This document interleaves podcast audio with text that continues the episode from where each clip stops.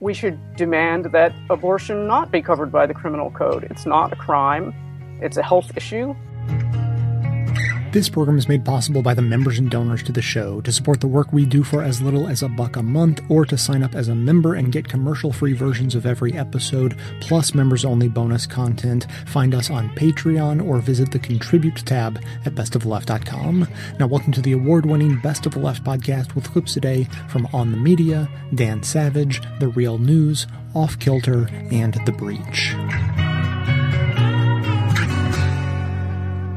Activists on both sides are in constant argument, while state houses rush in to ensure that the information gap is filled in ways they deem appropriate.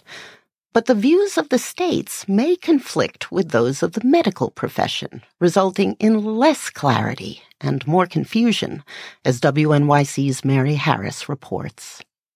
If Leah Torres was your obstetrician, you walked into her office and said, I want an abortion, the first thing she would do is dig into her desk for one particular folder. It's literally a script typed out to make sure she doesn't break any laws. So if you can imagine, it doesn't instill a lot of confidence. This document is long, two single space pages noting every possible side effect of the procedure. Mostly it's accurate, and mostly it contains the information I would have given the patient anyway. But she also reads things that she would never tell a patient, it says one abortion risk is post abortal syndrome. That's a name that's been coined for abortion regret. That syndrome does not exist. That is not a thing. And after reading that script, Torres has to ask her patient to sign a consent form that says she can request pain medication for the fetus. And there's no medical evidence to support the claim that a fetus can feel pain. At least in the earlier weeks of pregnancy.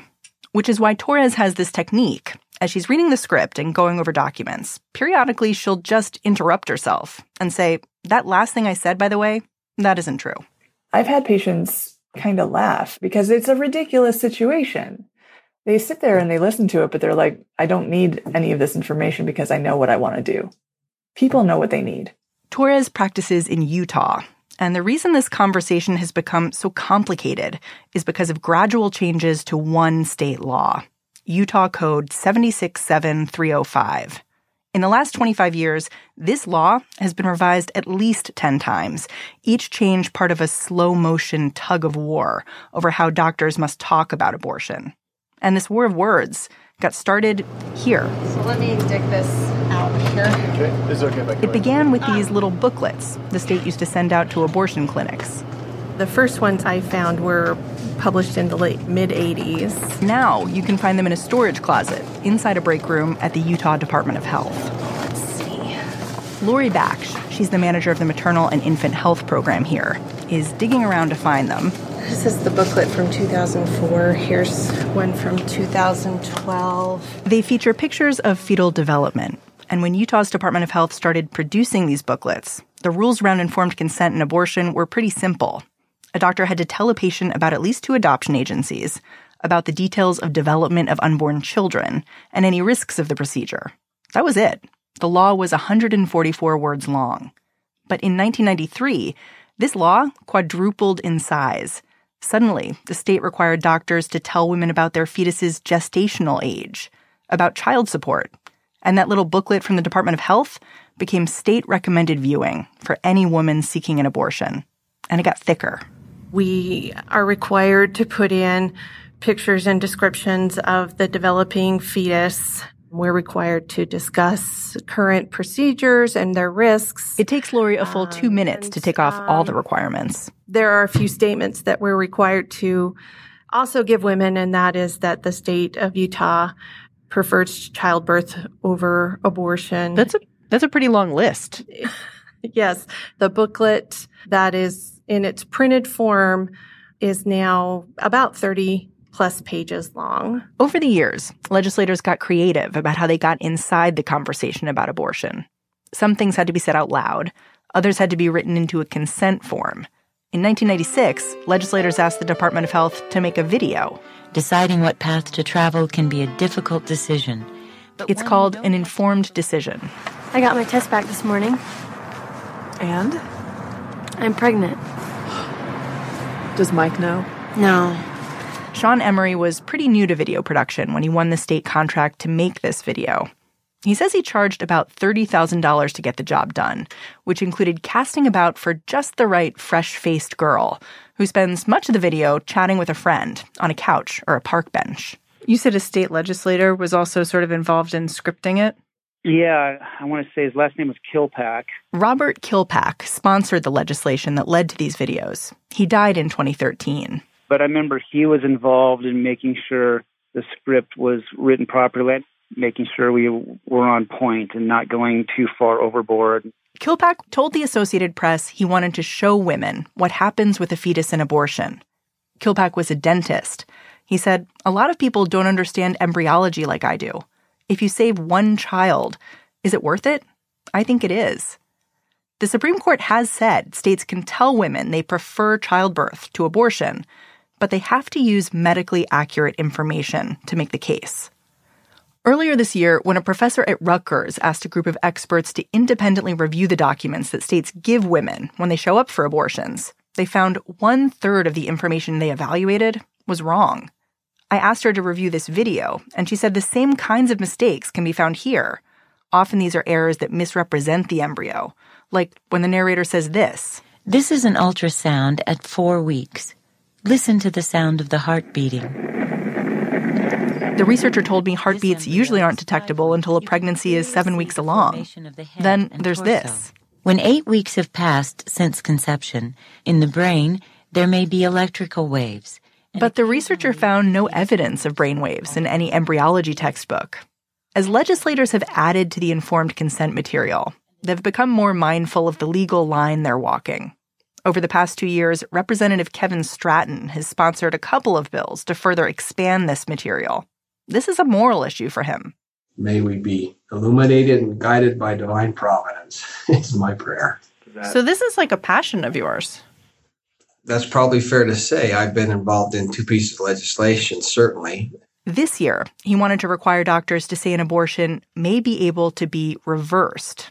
When I asked him why, he told me about one of his constituents. An individual had gone and commenced the process for a medically induced abortion. That means she was using the abortion pill, which is actually two pills. The first is called mifepristone, the second is called misoprostol. You have to take both for the abortion to be complete. This woman took the first pill and then she called her provider and she said, I've really had a change of heart. I would like to know if there's any options at this point. And at that point, she was told that there's nothing you can do. You have to take the second pill. Well, that's inaccurate information. 30 to 50% of the women who take mifepristone alone the pregnancy will continue. If you don't take the second abortion pill, you might stay pregnant.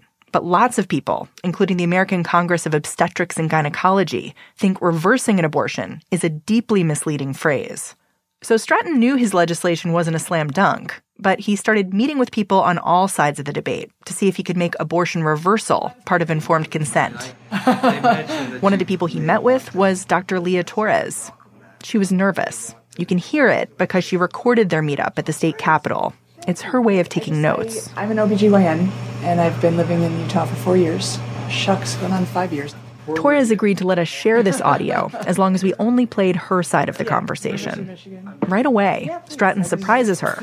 He says, What if I could change this language so you don't have to lie? I feel like I'm on the stand. He says, What about instead of reversing an abortion? We talked about the options and consequences of aborting an abortion.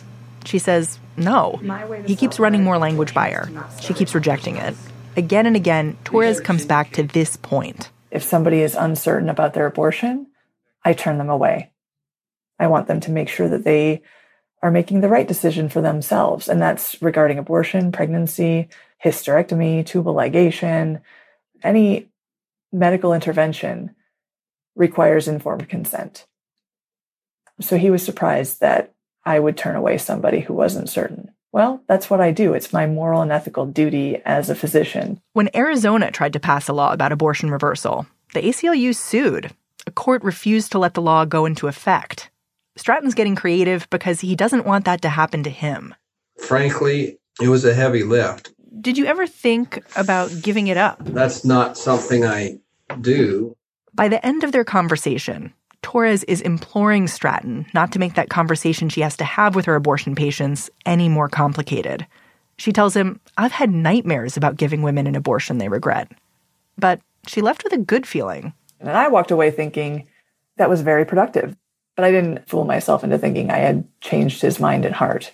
She hadn't. Seeing all present having voted, the vote is closed. A few days later, Stratton brought his bill to the floor of the House with the exact same language Torres had been arguing against days earlier. That moment was a little surreal, as in, we already discussed this. I can't believe that we're here. And in March, the bill was signed into law.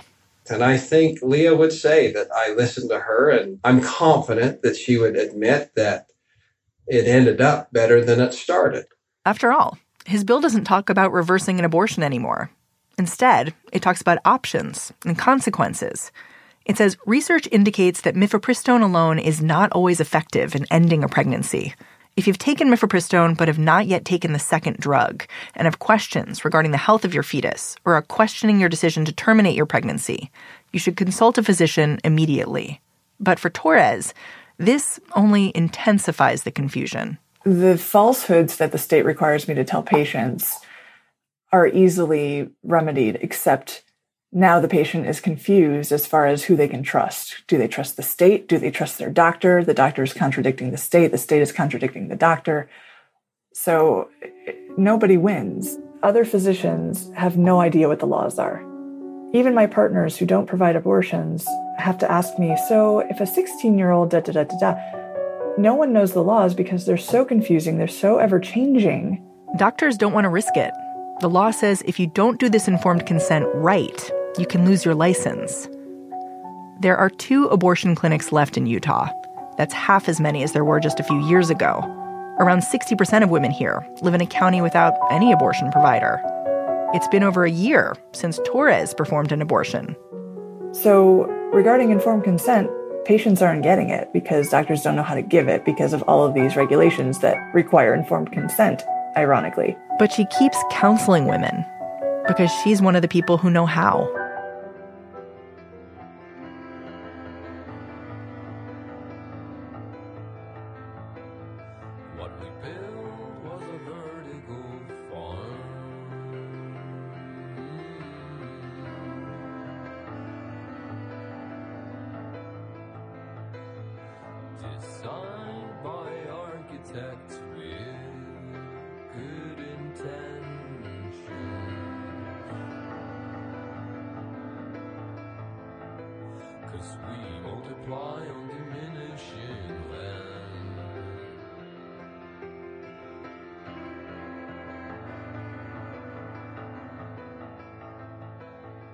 Here's a distressing headline I stumbled over this morning, one that I'm highlighting here so it doesn't get lost in this week's tsunami of distressing headlines.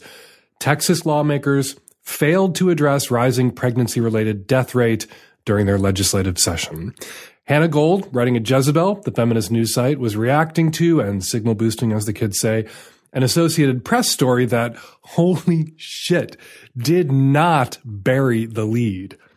From the Associated Press, lawmakers in Texas failed to take any significant action to address the state's skyrocketing rate of pregnancy related deaths just months after researchers found it to be the highest, not only in the U.S., but the developed world. The pregnancy related death rate in Texas, the numbers of pregnant women dying every year, doubled between 2010 and 2012, a study from the University of Maryland found. Now, in fairness to Texas, a state dominated by anti woman, anti immigrant, anti gay, anti trans, pro Trump, pro police brutality, pro pollution, pro climate catastrophe, elected officials who aren't themselves interested in being fair to anyone. In fairness to Texas, maternal death rates rose all over the United States during the same period, but by a percentage point or two. In Texas, maternal death rates doubled, which the authors of the report said couldn't be explained, quote, in the absence of war, natural disaster, or severe economic upheaval. Now, they meant a shooting war, of course, obviously, because you know what? There actually is a war on in Texas they could have mentioned, and it's not a shooting war, but it is an ongoing war against women in Texas and all other states controlled by Republican Talibangelists. Legislators in Texas are waging war on women's health care, defunding Planned Parenthood, blocking Medicaid expansion under Obamacare. In 2011 alone, as Molly Redden highlighted at The Guardian, the Texas state legislature, controlled by televangelists, cut $74 million from the state's $111 million family planning budget. So, yeah, there's a war on, a war with casualties and a body count. The news out of Texas is especially galling for those of us whose memories stretch all the way back to March of last year, March of 2016. That's when the Supreme Court heard arguments in Whole Women's Health versus Hellerstedt. Whole Women's Health is a women's clinic in Texas. John Hellerstedt is the commissioner of the Texas Department of State Health Services. Whole Women's Health was challenging Texas's TRAP regulations. TRAP, T-R-A-P, Targeted Regulation of Abortion Providers. The Supreme Court has ruled that women have a constitutional right to abortion, but states can regulate abortion services. TRAP legislation is designed to regulate abortion clinics and services out of existence by creating expensive or impossible mandates around facilities and services. Texas argued before the Supreme Court that the point of its new trap regulations approved in 2013 wasn't to stop women from having abortions or shut down abortion clinics, even though three quarters of the state's clinics shut immediately after the law was passed. Oh, no, no, no. The point was to protect women's health, to protect women who were seeking abortions. Texas's trap law did two things. It required doctors to have admitting privileges from a nearby hospital, and it required clinics to, quote, comply with building regulations that would make them ambulatory surgical centers, as Dahlia Lithwick reported at Slate at the time. The effect of the law would have, quote, required rural women to haul ass across land masses larger than the whole state of California in order to take a pill in the presence of a doctor in a surgical theater. Texas was shredded in court. You're going to want to go look up Lithwick's piece if you want a feminist pick me up to start your morning. And be sure to say a prayer for the health and safety of Justices Ginsburg, Kagan, Sotomayor, and Stevens, because Texas's bullshit trap regulations don't make women safer. And they didn't apply, as the four feminist justices on the Supreme Court drove home that day, to other medical procedures that are far, far riskier than abortion, which is a very safe procedure, safer than carrying a pregnancy to term. Colonoscopies, for instance, have higher complication rates and higher death rates, and you can get one of those at a fucking Tastee-Freez in Texas. So to recap, Texas Republicans gutted women's health services and then crafted trap legislation that would shut abortion clinics. And they didn't do either of those things because they care about protecting women. If they did, they would have done something about their pregnancy related death rate when they found out about that. Trap legislation isn't about protecting women. It's about controlling women. We knew that all along. And Texas got caught lying to the Supreme Court about that. But if anyone out there was confused about what trap legislation does or what legislators in Texas are up to, if anyone out there thinks Texas Talibangelists give one single flying fuck about the health or safety of women in Texas, this news has to open your eyes.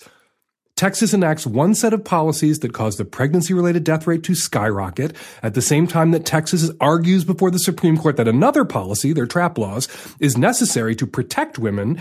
And shortly after the Supreme Court overturns Texas's trap law, the state learns of those skyrocketing pregnancy related death rates and does nothing, fuck all, to protect women after learning that if you're only half paying attention. If you hear about aggressive abortion clinic regulations and think, well, why not an ambulatory surgical center? Better safe than sorry. Look to the actions of the people pushing these regulations. If they claim they're protecting women on Monday and then do nothing about dead women on Tuesday, they were lying on Monday.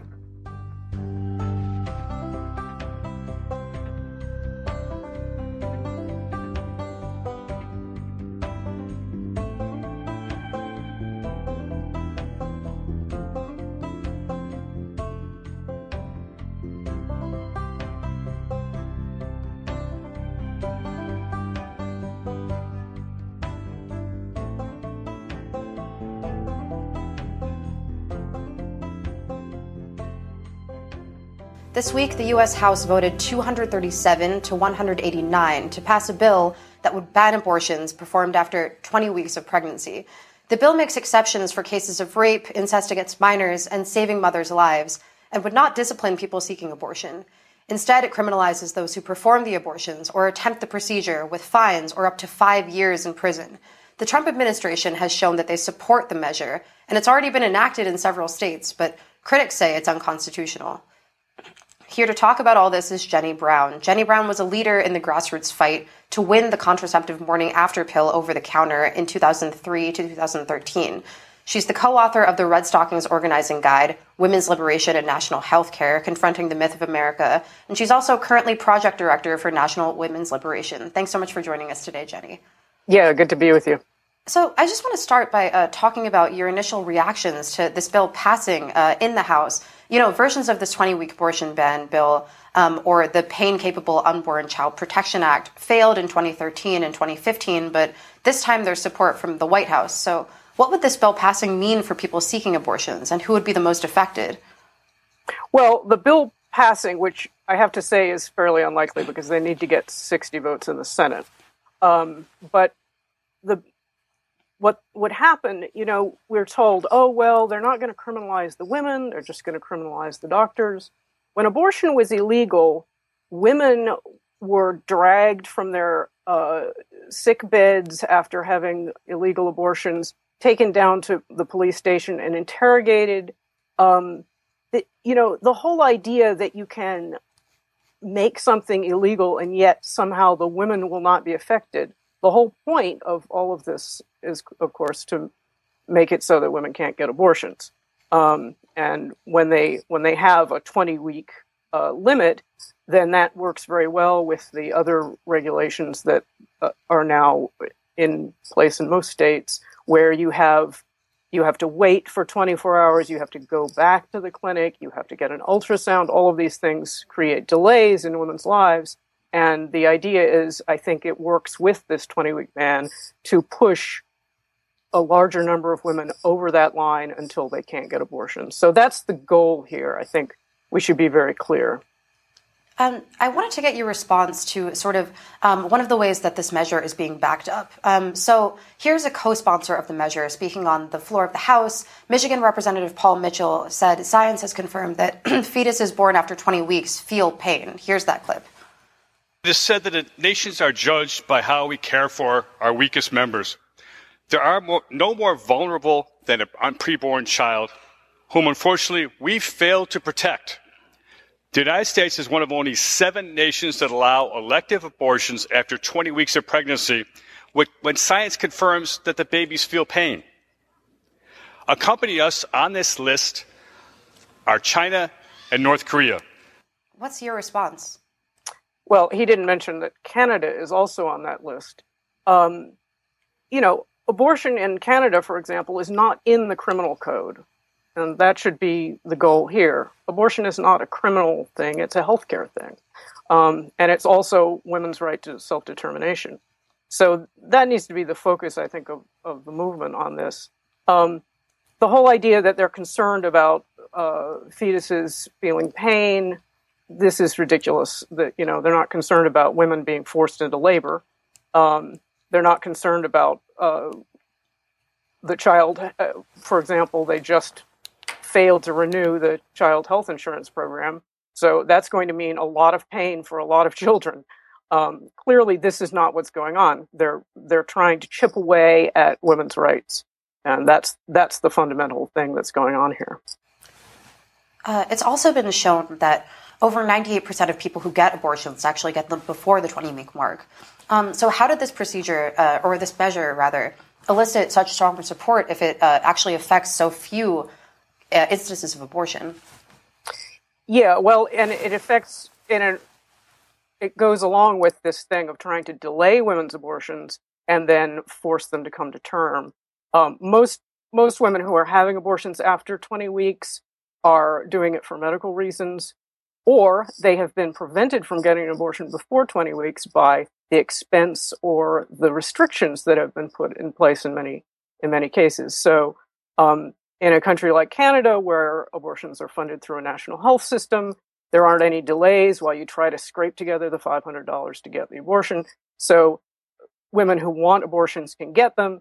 It's it's much easier. Here, there are all these, uh, you know, hurdles that are put in front of us, and so our experience is that when we, the reason that women are often uh, go past 20 weeks is precisely these anti-abortion laws that are trying to prevent us from getting abortion in the first place.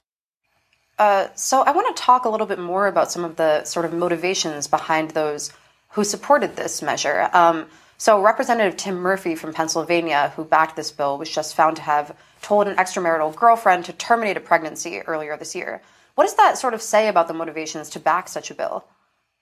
Well, I think, you know, we spent about 10 years in a struggle to get the morning after pill over the counter. And the morning after pill is contraception, but we still ran into all of these opponents. And in, in fact, it was both the Bush and the Obama administration were opposed to, to putting it over the counter, um, which made us consider what is actually going on behind all of this stuff. Because when, you know, frequently we're told that these abortion votes aren't really to get rid of abortion. They're really just to excite a grassroots religious base who who uses that as a litmus test on on uh, voting. Um, what we discovered is that there is considerable unease if you read conservative think tanks and um, even occasionally you'll see it in the New York Times, like Ross Douthat had a column a couple of years ago that was more babies, please. They're very concerned about the birth rate, um, which is below replacement in the U.S. right now. Replacement rate is 2.1, and and it's uh, at 1.86 right now. Um, so they're looking long term at economic growth, at social security, they're very concerned and they want us to have more children. Of course, women are resisting this because uh, the conditions for having children in the United States are are some of the worst in the world. We don't have any paid maternity leave. We're one of maybe five countries that don't have any paid maternity leave. We don't have guaranteed health care as so many other countries have. Um, we're also, you know, our wages are are basically supposed to cover childcare as opposed to countries where you have a childcare system that that um, provides childcare to any child that needs it. So so we have very bad conditions, and as a result, women are having fewer children um, because simply it's hard it's hard to do. Um, and so in Europe, for example, they've responded to a lower birth rate by coming up with even more subsidies for childcare or providing even more, you know, six months, a year of paid paid parental leave, paid parental leave for the dads. Here, what we've been getting in response to the lower birth rate is we've been getting more and more difficulty um, getting getting abortion rights and also facing restrictions on birth control. So, some people have just sort of speculated that a late term abortion ban like this would just encourage women to get abortions earlier if they actually want them. Uh, what's your response to this? Is that is that really what's going to happen? that it would encourage women to get abortions earlier.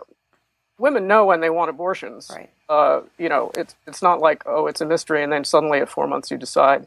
Um, this this is this is crazy. I mean, the whole idea is that we should be able to get abortions immediately we want them, and not have these terrible waiting periods and hoops and trying to come up with the money. All of this should you know should be in the past. Um, so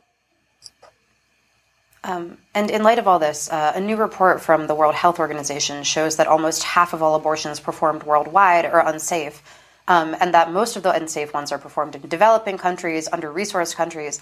In light of all this, uh, talk about why protecting the right to abortion is important and how we can do so. Well, in our group, we think that it's good to look at the history of how we won abortion rights in the U.S. And it really was a struggle that was very connected to women's freedom, the, the women's liberation movement. Um, it was just part of all of the things we need to, to be able to exist in the society as, as first class citizens and full human beings. And um, so we think that we've gotten away from that and we are now sort of fighting brush fires defensively like on this one, we're going to hear a lot of stories about women who had abortions after 20 weeks and the tragic circumstances, and it was a, you know, a, a terrible thing. And and but we think it's better to just talk about the fundamental right to abortion that we need it. This is why they're denying it to us, and you know, rather than having a defensive brush fire on this or that restriction, which there are, uh, you know, almost 500 different restrictions now in the states, um, we should demand that abortion not be covered by the criminal code. It's not a crime. Um, it's a health issue. And, uh, you know, in Canada, it works fine. We also think that we should have a national health system um, like they do in so many other countries and that abortion should be covered. In fact, um, you know, under uh, Bernie Sanders' Medicare for All plan, abortion would be covered. And that's how it should be. Uh, so I just want to finish up by asking you about what efforts you're engaging in to protect abortion rights with National Women's Liberation and otherwise, uh, and what viewers can do to ensure that women have rights to abortion access. Yeah, uh, womensliberation.org. You can go there. Um, we have actually been researching the um, the restrictions on the abortion pill. The U.S. got uh, uh, the abortion pill basically it was approved because they were able to make it as expensive and as difficult to get an abortion with the with the pill as they as it, it was to get a surgical abortion. But what we're looking at is that there, and the whole consortium of doctors have written about this in the New England Journal of Medicine. There are these restrictions that make it impossible to get it at a pharmacy. You have to have it at a clinic. It has to be dispensed by a hospital or a clinic. Um, and these these regulations really are designed for extremely dangerous drugs the abortion pill is not a dangerous drug. Um, in fact, it's extremely safe. Um, it can also be taken much earlier than a surgical abortion can be done. There are a lot of advantages to it, but it's very restricted because you can't just get a, a prescription from your doctor and go to a pharmacy and fill the prescription. The, it has to be dispensed by a clinic. That clinic has to be licensed the people involved have to have gone through a licensing process with the FDA. It's all very complicated. So we think, uh, and there's recently the ACLU has has um, sued on behalf of a Hawaiian doctor. We think that um, freeing up the abortion pill is an important front in the struggle.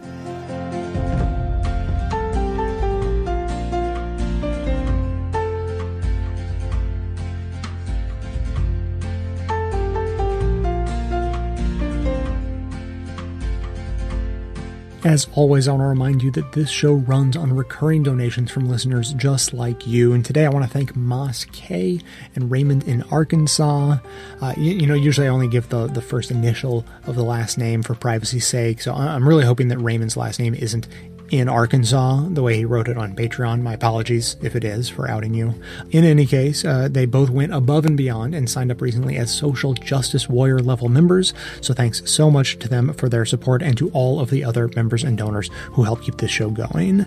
Now, don't forget, members get access to a special members podcast feed that you can subscribe to just like any other podcast using your very own smartphone app, computer app, whatever you usually use to listen to podcasts. It replaces replaces the regular show feed because it includes ad free versions of every episode plus members only bonus content all in one place. That's how you get to hear the bonus show that Amanda and I do, where we dive a little bit deeper on whatever issues are piquing our interest. Uh, member Ryan wrote in after our latest bonus show that looked into how gender dynamics affect men in our culture. Uh, in in one, one sentence, basically, we said that men both benefit from and are harmed by the system that we refer to as patriarchy. Uh, it's an important and often overlooked point. And uh, in his email, Ryan said, quote, I applaud you both giving a reminder that all movements should examine the goals from a holistic societal health perspective, even if that means identifying the benefits of what might be confused as the beneficiaries, which I recall Martin Luther King doing a fair amount of to bridge other oppressed people who may have felt excluded because they didn't easily see how their benefits fit into the calls for justice, unquote. And so what I'm hearing from that is that we're basically like Martin Luther King Jr. for feminism. And that's not me saying that. That's coming from no lesser authority than Ryan. So members should be sure to check out that bonus content. Memberships start at six bucks, but as I always say, whether you can only chip in a buck a month or 20, we really appreciate any support you can give. So please think about signing up. Find us at patreon.com slash best of the left or visit the contribute tab at bestofleft.com to get started. Thanks in advance for your support.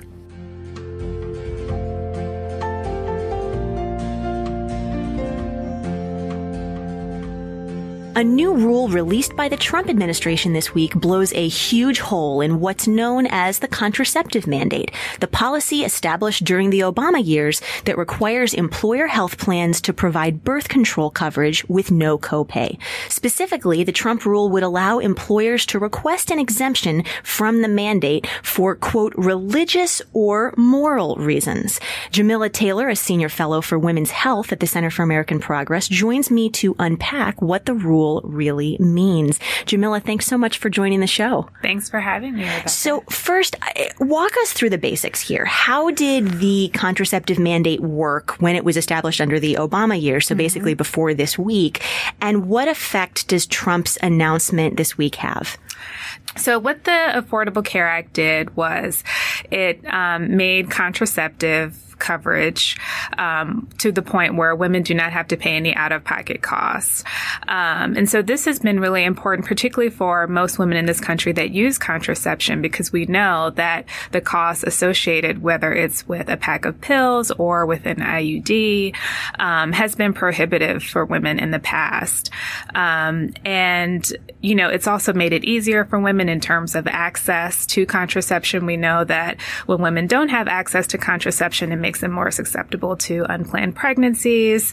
Um, so it was a really important development as part of preventive health services that were offered under the ACA. A lot of people jokingly, I, I, am often one of them. When I pick up my birth control from CVS, I'll often say, thanks, Obama, right? Because I'm getting it without a Absolutely. And that's important for a lot of us. But, but as you note, it's, it's especially important for people for whom access to contraception w- effectively is, is not, um, within their reach if it, if it comes with a price tag. Right, absolutely. And even for a person like me, you know, a middle class woman, you know, with a great career, um, not having to pay those costs has also been helpful for me. So really across the board, no matter if a woman has economic hardship or not, um, this was really an important development in terms of access to reproductive health care. Um, we know that women were actually able to save $1.4 billion um, in the first year alone once this was implemented. So it's been absolutely huge, not only for women's health, but also their economic security. So what does the rule actually mean? What it what is it going to do? Who's it going to affect? So basically what the rule does, I mean, you know, here at CAP, we're looking at it as really a rollback of the contraceptive mandate. It's going to allow any person, insurance plan, um, employer, even a university um, that may be offering healthcare coverage to students to say, you know, to really put their personal decisions or personal, um, I think, views o- over that of the women that need access to contraception. So it's offering them basically a license to discriminate and deny access to contraceptive coverage. Um, we don't currently know exactly how many women this is going to impact, but we're thinking it's going to be upwards of hundreds of thousands of women. The administration has said, oh, we actually don't think that many women are going to be impacted. They've come out with numbers that are a lot lower than that that. Um, but you're arguing that this is actually going to be wide scale impact felt by a lot of folks. Is that because there's not just an exemption possible for religious reasons, something that we've seen in a lot of different contexts. Mm-hmm. This has been a theme throughout this administration um, and from conservatives more generally. But is it because of the inclusion of this wishy-washy moral reasons piece in, in, in the language? Right. Absolutely. I think another thing that we should should pick out here is the fact that you know, currently there is a process for, you know, employers to, to um, have an accommodation, um, you know, in terms of covering contraceptive care. Um, and under the rules, you know, that is not going to be required. So anyone could make a claim, you know, that they you know, have some sort of issue with offering contraceptive coverage for any host of reasons. And again, as you mentioned, the moral objection piece is squishy because there really is no definition um, of that. It's not something that is actually protected in the law. Um, so it's really going to be a mess, basically. Um, and I think for us and the work that we're doing um, is that I just keep thinking about the women that may not be knowledgeable about this or what's happening, and then they go in to get access to contraceptive contra- contraceptive care, you know, thinking that they have it covered and they don't. And again, you know, that is going to be extremely harmful, hard on the pocketbook for millions of women. We, we've had this conversation. I, I can't even count how many times on the show, but I, I always feel that it's important to remind and that I would be remiss if I didn't of the many benefits of birth control. Mm-hmm. Um, first, there's the obvious. It helps women plan if and when to have children, which can allow them to obtain an education, to work, to achieve financial stability and so forth. Survey after survey puts numbers to this. Mm-hmm. Um, but it's also critical to women's health in a variety of other ways that have nothing to do with family planning. Talk a little bit about that and, yeah. and what this could mean for women, not just in terms of their, their choices over their own body. Absolutely. So we know that there are some 1 million women in this country that actually use contraception for medical reasons. So that could be to control, you know, um, conditions like endometriosis, um, control or regulate their periods, um, you know, any host of medical reasons. And so if we sort of look beyond, you know, just controlling, you know, um, whether or not they get pregnant, um, there are also a host of medical reasons. And at the end of the day, um, you know, we should not be imposing restrictions on access to contraception, which is like any other medication um, or prescription that people have, and we're not doing it for other things. You know, so it just goes to show you um, you know, along with some of the other actions of this administration, that they really are focused on discriminating against women.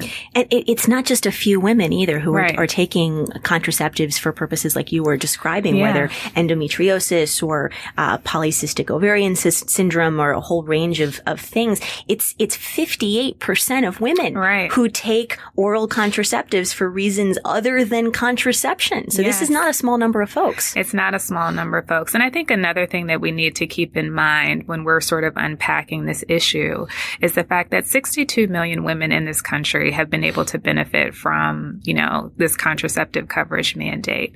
Um, so this is not a small thing. This is huge. Um, I'll also add that women are angry um, and they're upset and they're ready to fight, you know, to beat this back. And so, um, you know, I think that again, this sort of just goes along with the theme that we've seen from this administration in terms of their efforts to roll back um, access to reproductive health care for women. Well, and that's a great segue into something else that happened this week. It, it wasn't just the contraceptive mandate, mandate rollback that we've been talking about, but quietly, Trump's Department of Health and Human Services also dropped a serious bomb that a lot of people haven't really even paid attention to yet because it's still 2017 and the House is still on fire fire. Um, and that's that, that HHS actually released a, what it's, it, it's called a draft strategic plan. This is customary for agencies to, um, to release. It has to do with sort of their goals and how they're going to accomplish their mission. Um, and, and hidden in that draft strategic plan, um, was actually a statement that in the view of HHS, now in 2017 under, under Trump, uh, life begins at conception. What's the significance of that addition to uh, uh, HHS's uh, strategic plan and mission document? Mm-hmm.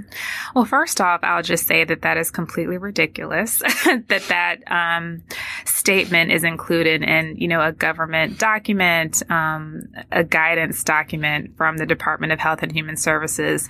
But what it's going to potentially do is open up the floodgates for funding and supporting organizations, um, you know, that are essentially essentially anti-choice, um, that are not providing women with um, reliable, um, medically accurate information about, you know, their um, education or even their options um, in terms of reproductive health care.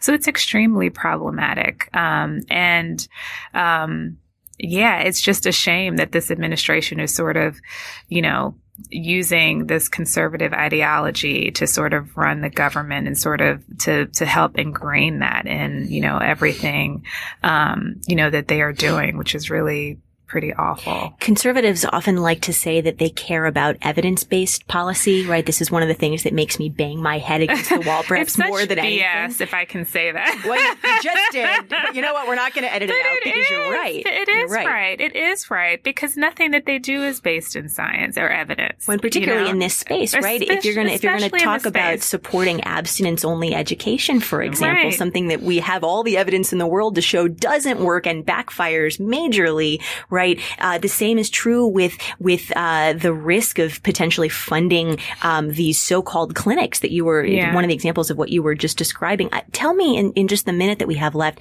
you actually you know a lot about these faux clinics I do. that really exist to try to prevent women from from accessing uh, Mhm. their rights under Roe v. Wade. Yes, and I can say that from personal experience. You know, I actually went to um, a place which later, you know, I figured out was a pregnancy crisis center. But initially, I was thinking that it was a place that I could go to um, as a woman who was pregnant, thinking that I could get, you know, the full um, array of information that I needed to decide, you know, how I wanted to move forward with my pregnancy. And it was not like that. You know, the information that I was received was very targeted and focused on continuing on with the pregnancy. Um, you know, to the point where, um, you know, it was just, you know, they were very persuasive and pushing me into one direction as opposed to the other. When I did ask about options for abortion, you know, they were not willing or, or able probably to give me the information that I needed. So, um, and these, um, you know, fake clinics, um, as I would call them, they're operating all over the country and they continue to give women misguided information about their pregnancy options. And a real risk, as you noted, that they could become government funded. Uh, They could the way this draft strategic plan is written. Right, absolutely. And then we probably don't have time to even get into the fact that, you know, you sort of go into these places, again, rooted in this ideology. And um, let's say women go in there and they decide to continue on with those pregnancies. Conservatives don't want to be helpful in terms of when those children are born um, with the services and support that they need. You know, we continue to see efforts to cut programs like SNAP and WIC, um, even efforts to um, restrict access to maternity care for women. So this really is a broader, I think, strategy, um, particularly, I think, focused at, um, you know, low income people, particularly in this country. I want to close with some words from Anna North, a reporter at Vox, uh, who wrote about the rollback this week of the contraceptive mandate. She writes, one thing is just as true now as it was in the 19th century. You can have state or corporate control over pregnancy, or you can have a healthy, productive, and free female citizenry, but you can't have both.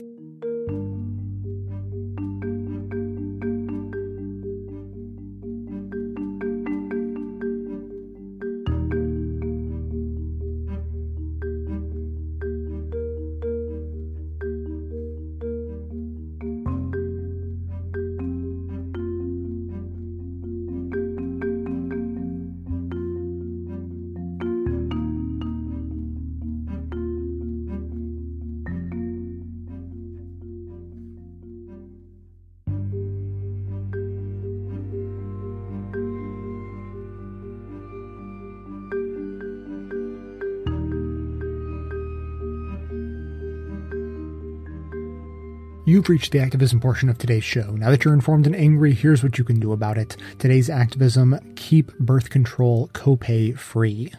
In a thinly veiled attack against women and full on pander to the religious right, the Trump administration announced last month that it would roll back the ACA birth control mandate. With that rule gone, employers and institutions are no longer required to provide insurance coverage for birth control for their employees or students if they cite moral and religious objections. And companies and universities are already taking advantage. Notre Dame has announced it will no longer provide birth control to students using university health insurance coverage in 2018 unless they have proof of, quote, appropriate medical necessity as shown by a treating physician, unquote. Even then, they would still have to pay a copay. Lawsuits have already been filed on behalf of three Notre Dame students. This rollback is a regressive and archaic move to assert control over women while claiming a win for religious freedom. On the same day, Jeff Sessions also issued sweeping guidance on religious freedom that has the potential to damage civil rights protections for the LGBTQ community. As you might expect, Paul Ryan said it was, quote, a landmark day for religious liberty, unquote. The fact is, expanding rights of a powerful few to allow them to suppress, dictate, and control the personal lives of many is a further perversion version of the idea of freedom in America and nothing less than straight up bigotry and misogyny. In addition to the pending lawsuits by organizations like the National Women's Law Center, the Women's Equality Center has launched a multifaceted campaign to fight back. The Keep Birth Control Copay Free campaign allows you to look up the cost of your birth control without insurance coverage and send Trump the invoice for your would-be expenses. Additionally, the campaign makes it easy for you to send your comments to the Department of Health and Human Services, provides a toolkit for speaking out at your local town halls and contacting members of Congress, and infographics about about birth control to spread the word and educate on social media. The hashtag HandsOffMyBC has become the rallying cry online, and you can go to keepbcfree.com today to get involved and take action to protect co-pay free birth control. The ruling goes into effect at the end of November, so for the sake of yourself, your loved ones, and all those you don't even know who will be impacted, make your voice heard. The segment notes include all of the links to this information as well as additional resources, and as always, this and every activism segment we produce is archived and organized under the activism tab at bestoftheleft.com. So if you're sick and tired of Republicans playing political football with women's health care, be sure to hit the share buttons to spread the word about the Keep Birth Control Copay Free campaign via social media so that others in your network can spread the word too.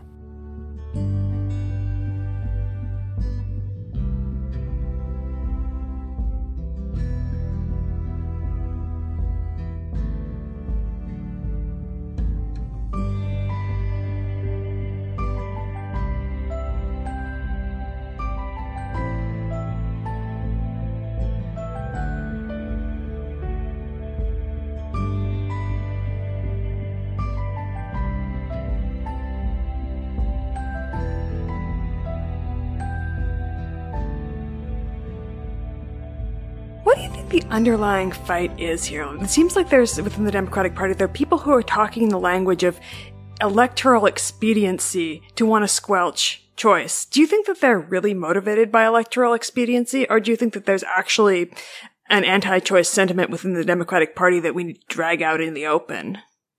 It's a great question. I think my gut says um, and I might be being generous, but my gut says that they are motivated by electoral expediency and that their the swiftness and the casual nature in which they are rejecting abortion access as an important issue is more of a symptom of a fundamental misunderstanding of what access to reproductive health care means. And I think for a lot of people, we are very well versed in how the right rejects abortion as an issue. We we know how they frame it. On the left, we have people who might actually have a religious objection that they, they think they can weigh in personally. But a lot of folks are just like, well, it's not that big a deal. and, and often folks without uteruses seem to think that. Yeah. Yeah. It's, it's curious how that goes hand in hand.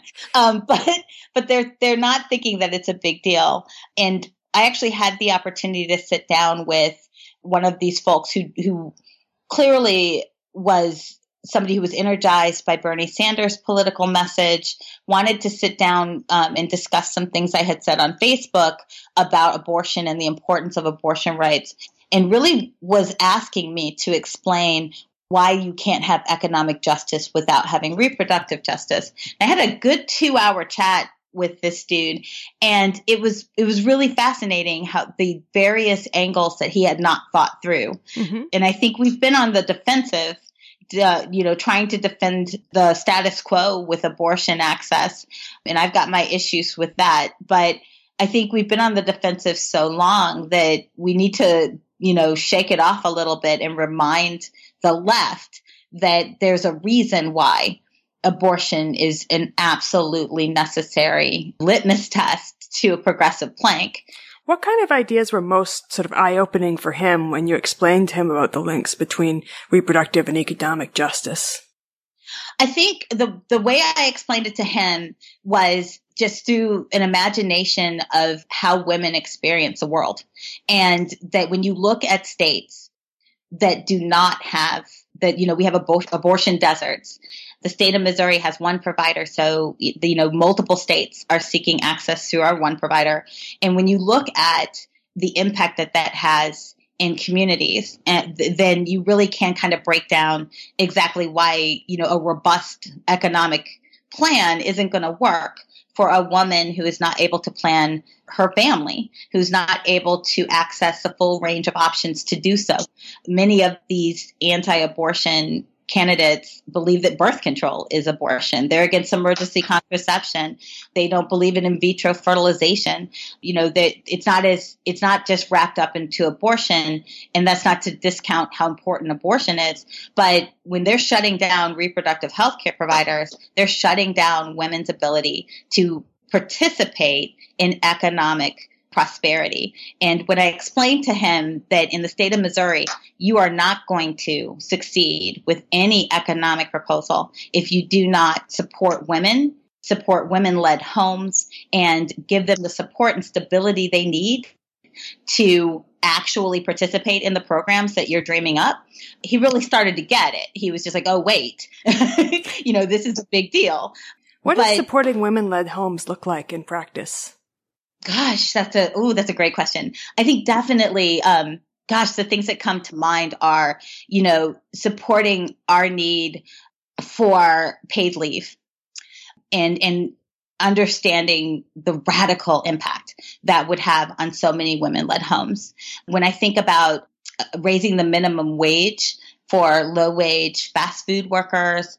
In, in the people I know and the friends I have who are trying to live on seven dollars and some change an hour, their lives would radically change. They would not have to work three jobs and miss out on their children's lives.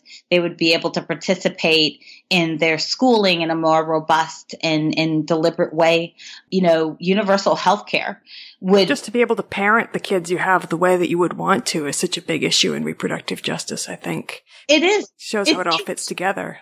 Yeah, it's huge. And and if you're privileged enough to experience that, then, you know, all too often people who have that privilege are segregated from experiencing folks who don't. And, you know, I'm lucky enough to live in a city in, in, a, in a neighborhood where I am, you know, knee deep in the working class. But, you know, my friends are struggling to afford transportation. We have a diaper, a diaper charity because people can't afford diapers for their children.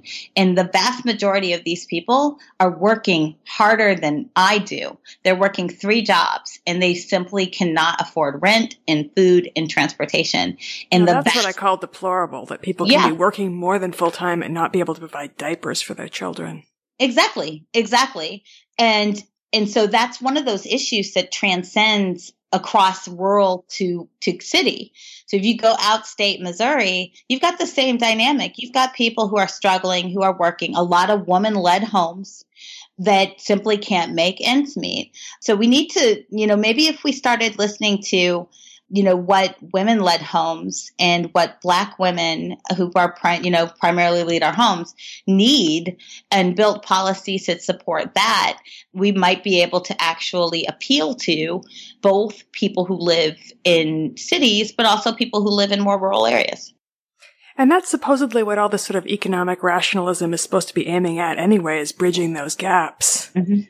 And they're saying yeah. drop abortion because it's divisive, but really the, it's the flip side that works just as well. Embrace abortion because it unites our most, our most enthusiastic and loyal base. Exactly. Exactly. And I'm, and I, I struggle to understand how, how folks can think that they're bridging those gaps when the only considerations that they're willing to, to make changes for are white, straight men.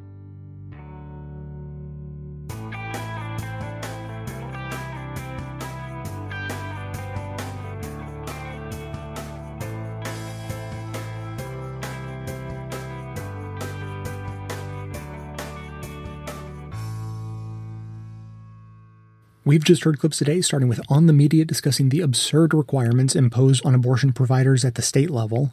Dan Savage highlighted a story about the increasing rate of pregnancy related deaths in the wake of sharp cuts to Texas's family planning budget. The Real News pointed out that abortion in the U.S. is treated as an issue of criminality rather than healthcare. Off Kilter discussed a variety of ways that reproductive rights are being chipped away at from all directions. Our activism for today is in support of the Keep Birth Control Copay Free campaign. And finally, we just heard The Breach explaining why the Democrats cannot afford to ignore this issue in favor of an economic only message because there is no such thing as economic justice without reproductive justice. As always, you can find links to each of these segments in the show notes for easy reference and sharing. And now, We'll hear from you. Hi, Jay. This is Nick from California. I'm calling in regards to the gun issue. I'm not an expert in the field of guns, and I'm not a sociologist. However, my understanding from reading very credible secondary sources, as well as talking with sociologists who actually do study criminality and society, that there's a pretty good consensus that bringing a gun into your home makes you a lot less safe, makes a lot more likely for suicides to be completed, and you're also a lot more likely to injure yourself or or a loved one with a gun in your home than to defend yourself or your family. Uh, so I know as a Best Left community, we strongly value consensus, science, and data, and so I urge the listeners who think that the guns make them safer to try to seek out uh, information regarding that consensus. So again, if you really feel like you need a weapon, pepper spray or a taser might be a way to go. And look, if you're okay with raising that risk because it's worth it to you to have a gun, so be it. Like if you're saying, yeah, I know it makes me less safe, but I really just want to have this thing, so be it. I mean, that, that that's a that's a choice. People choose to ride motorcycles, even though they're generally less safe too. That's okay. But we need to be upfront about that and not have sort of this denialism regarding the facts. And also, one other last point if we start needing to arm the proletariat to rise up against their masters, we, we fail. This whole endeavor, listening to a podcast, it's, it's all been a failure, and our political action has failed. And our society is, I mean, literally all bets are off at that point. Sorry, man. Keep up the good work. I know you're just going on a good show and call in section, but whew. All right, man. Thank you.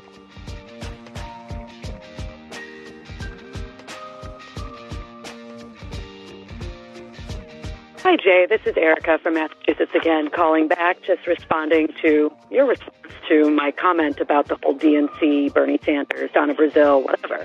Um, and I appreciate that because I do think it's a problem to have just, oh, this mentality of if the D is after your name, everything's fine. If it's not technically, then it's not. Um, I, I'm actually from the Midwest. I'm from in a state that shall remain unnamed, where you could run a hairbrush with an R after it and it would win every single time simply because it had that R. And I think maybe I didn't articulate myself as well as I wanted to, in that I think the real focus is the problem of party politics. I was interested in Martin O'Malley, and just in terms of thinking about his politics, I've never obviously met him, but you know, sort of seeing that a party machine and a system that is really about running a party as an entity, whether it's a governmental entity or something extra governmental, which it should be, obviously, is interesting and I think has kind of dominated the way that we approach politics and the way we talk about it. Even to your point of that interviewer said, well, he's not really one of us, meaning Bernie. And so that should impact what we think about him or what we vote about him or whether or not fairness applies. And so I guess that's sort of what my response is is A, I don't think I articulated it well. B, I agree with you in that, you know, this idea of labeling and, and the act of running down to either the DMV or wherever and filing paperwork to join the proper party is an issue. And I think kind of blinds us to what it is voting is and what it is that debates can be. Um, ballot access, which is completely distinct as an issue, but related to this very conversation. So I do appreciate uh, you responding to that, and I was kind of curious what the answers would be. And I imagine there may be more responses as well, maybe not. Uh, in any case, I look forward to the next show. Uh, have a great night, and keep on keeping on.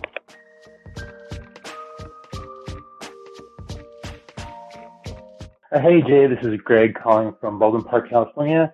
I just finished listening to episode 1143, uh, Strategies for Winning a Coalition. And, you know, it was a great episode. I loved it. But at the end, you were, you were talking about how discussions about the primary uh, boiled down to people having crushes on celebrities, whether it's, you know, a Bernie supporter or a Hillary supporter.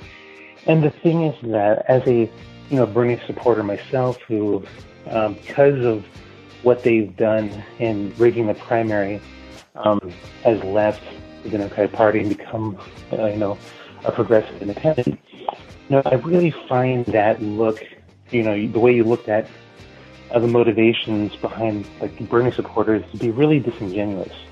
Uh, a lot of Bernie supporters that I know practically all of them, um, their emotions and you know rage and passion didn't come so much a, as a love of Bernie, but from the fact that they knew. You know, we've seen ever since the the primary when it went to Hillary, that far back, people were calling out, you know, the fact that it was rigged. That you know, uh, in New York City, it has just come out officially that you know, I think 200,000 voters were uh, kicked off the rolls during the primary. I mean, you know, news of this corruption is old. I mean, this is old news. We've all known this for a long time. It's just only been now proven. So the truth is, when you talk to Bernie supporters, for them, for us, a lot of it just comes from the fact that we feel like we saw the Democratic Party, ironically enough, denying democracy to their constituents you know, by denying us our voices. So it, it, it's a, civil rights kind feeling kind of uh, anger that, that's out there, you know, feeling of being denied what we perceive of uh, as our rights to to vote and have a say in how a party operates. You know, whereas I think for a lot of people who are Hillary supporters, they look at it more as a uh, cult of personality about her. You know, because she would have been the first woman president. And that's a valid, wonderful thing to have, you know, a first woman president. But, you know, all this corruption that we've seen really shows that she can't be, you know, she, in my opinion, she can't be the face of the first female president because one would want that face to belong to someone who is involved in things like this and corruption like this. So I just wanted to throw it out there as a Bernie supporter. I felt, you know, that it should be further stated that it's not just a love of Bernie or only a love of Bernie as a person, but you know, it, it's the fact that he pushed for progressive policies and other things that she was stood against, like $15 minimum wage and universal health care and universal college. These are policies that she, that Hillary and the DNC do not support. Anyways, I just want to give you that much. Uh, hear from you later, Jay. Bye. Thanks for listening, everyone. Thanks to the volunteers who helped gather clips to make this show possible. Thanks to Amanda Hoffman for all of her work on our social media outlets and activism segments. And thanks to all those who called into the voicemail line. If you'd like to leave a comment or question of your own to be played on the show, simply record a message at 202-999-3991. First of all, a quick note on a new show policy that I just made up and implemented for the more uh, on the ball eagle eyed of you, you may have noticed that this episode is coming out a day late, uh, not on Tuesdays or, or, Fridays as is usually promised. But here's what happened. So, uh, as, as many of you are going to be aware, uh, daylight savings went away this past week, and uh, and where I am, we we had pretty much a week of more or less clouds and rain, uh, and the forecast from here going forward for the next week is also clouds and rain, uh, coupled with the, the whole like 5 p.m. sundown. And Friday morning, when I woke up, totally prepared to make a new show, uh, the sky was crystal blue, beautiful temperature, you know, everything about it. And I did a couple hours of work and I thought, no, this is bullshit we can't we can't do this this way what purpose is there in owning your own show and setting your own schedule if you uh, lock yourself inside all day during a nice day knowing that you have a week of rain facing you so, the new policy is not to like just not do a show and like skip it like a, like a rerun day or any you know anything like that. It's just hey, if it's going to be a really nice day on a show day, and the weather's going to be shit after that, I, I might have to take the day off because uh, if we're going to make it through the winter, uh, especially this winter in this political climate, not to mention uh, you know regular climate, uh, you know you, you, gotta you gotta get the sun where you can get it and uh, you know take advantage of those nice days. So so we went for a nice long walk uh, and uh, got some got some nature, got some exercise, got some sun, and uh, and you know and trading trading a day like that and, and then doing some work on a rainy Saturday. I'll take that deal anytime. So, so that's the new policy. I have no idea how many times it's going to be implemented because, you know, it would just, uh, go as the wind blows, uh, as they say. And, uh, so just be aware of that, but also, you know, I don't know, maybe, maybe, uh, take some inspiration from it. If you have any control or flexibility over your own schedule and uh, you can convince yourself or your boss or whoever to let you shift your work or schedule to allow you to get out into the sun and, uh, and some nature when the weather's nice. If where you are, it's not going to be nice all that often, uh, for the next few months I would make a go of that because the worst thing that can happen is that they'll say no. Uh, the best thing that can happen is that you get a lot more sun and a lot more nature uh, when you really need it. And, you know, we, we can't just go around talking about the importance of self care all the time and then sitting inside on nice days. And it just doesn't jive. Secondly, today, I notice this happen every once in a while where in the, in the rare instances, people call in and criticize me or the show or you know something I've said less than you'd expect. Like I promise I am not hiding a bunch of critical voicemails that I just don't play on the show to like protect myself.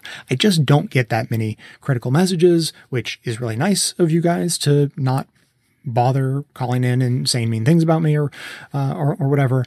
But when I get these criticisms like this last message you know, it was, a, it was a very mild, light criticism, but I find that when people disagree with me, I find myself agreeing with them. And I think, I don't know, I feel like I always agreed with them. And, and I don't know if I'm just good at some sort of mental jujitsu that, that lets me switch things. I'm like, no, no, no, I've, I've agreed with you all along. Um, you know, makes me feel like I should be a politician or something. But in response to that call, uh, talking about, uh, you know, what I described as the celebrity crush problem of the 2016 uh, primary. And, you know, and he, he was making these differentiations between the Bernie people and the Hillary people. And, and I, I agree with his analysis for the most part. I agree that what I described as the celebrity crush played out in very different ways with the two candidates. So like with Clinton, you definitely get a lot more of the cult of personality where you hear, uh, you know, lots of people saying, how much she deserved this and how she's been through so much.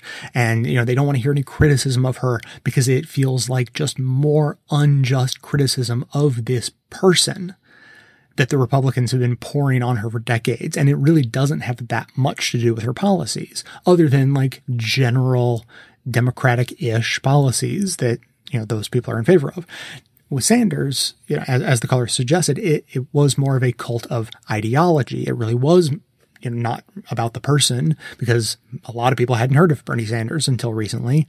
Uh, so it really was about the ideas and the possibility of electing someone who was really going to advocate for fundamentally new ideas was so exciting that some of the most ardent supporters often refused to hear any criticism of him for fear that criticism would prevent him from winning.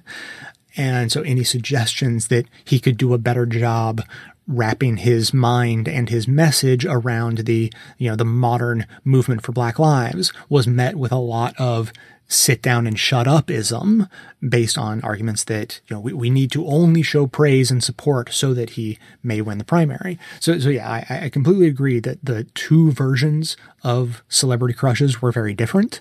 Uh, the structures of the conversations that you may want to have, though, weren't all that different. You know, if, if you wanted to have a critical analysis of the campaign, you know, uh, on either side, depending on who you're talking to, you you're you may just be met with a brick wall you know? Uh, so no matter how valid your criticism no matter how much your comments are actually intended to help the candidate be better you may still run into the cult of you can't criticize because criticizing only hurts it doesn't help which is just a fundamental difference in strategy basically so I know that others will obviously have different opinions on that, but that's what I meant when I talked about the uh, the celebrity crush concept. Not that they are equal, not that the two camps acted uh, in exactly the same way for the exactly the same reasons, or that both sides were you know you know completely uh, irrationally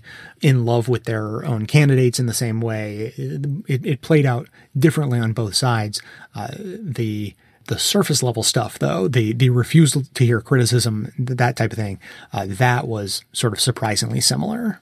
So if you have thoughts on that or anything else, you can keep the calls coming in at 202-999-3991. That's going to be it for today. Thanks to everyone for listening. Thanks to those who support the show by becoming a member or making donations of any size at patreon.com slash best of the left, as that is absolutely how the program survives. Of course, everyone can support the show just by telling everyone you know about it and leaving us glowing reviews on iTunes and Facebook to help others find the show.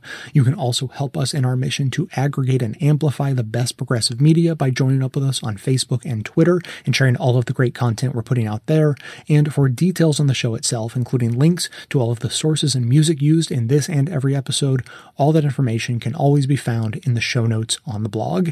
So coming to you from inside the Beltway yet outside the conventional wisdom of Washington, D.C., my name is Jay, and this has been the Best of the Left podcast coming to you every Tuesday and Friday, thanks entirely to the members and donors to the show from bestoftheleft.com and it's a crying shame how we get so trained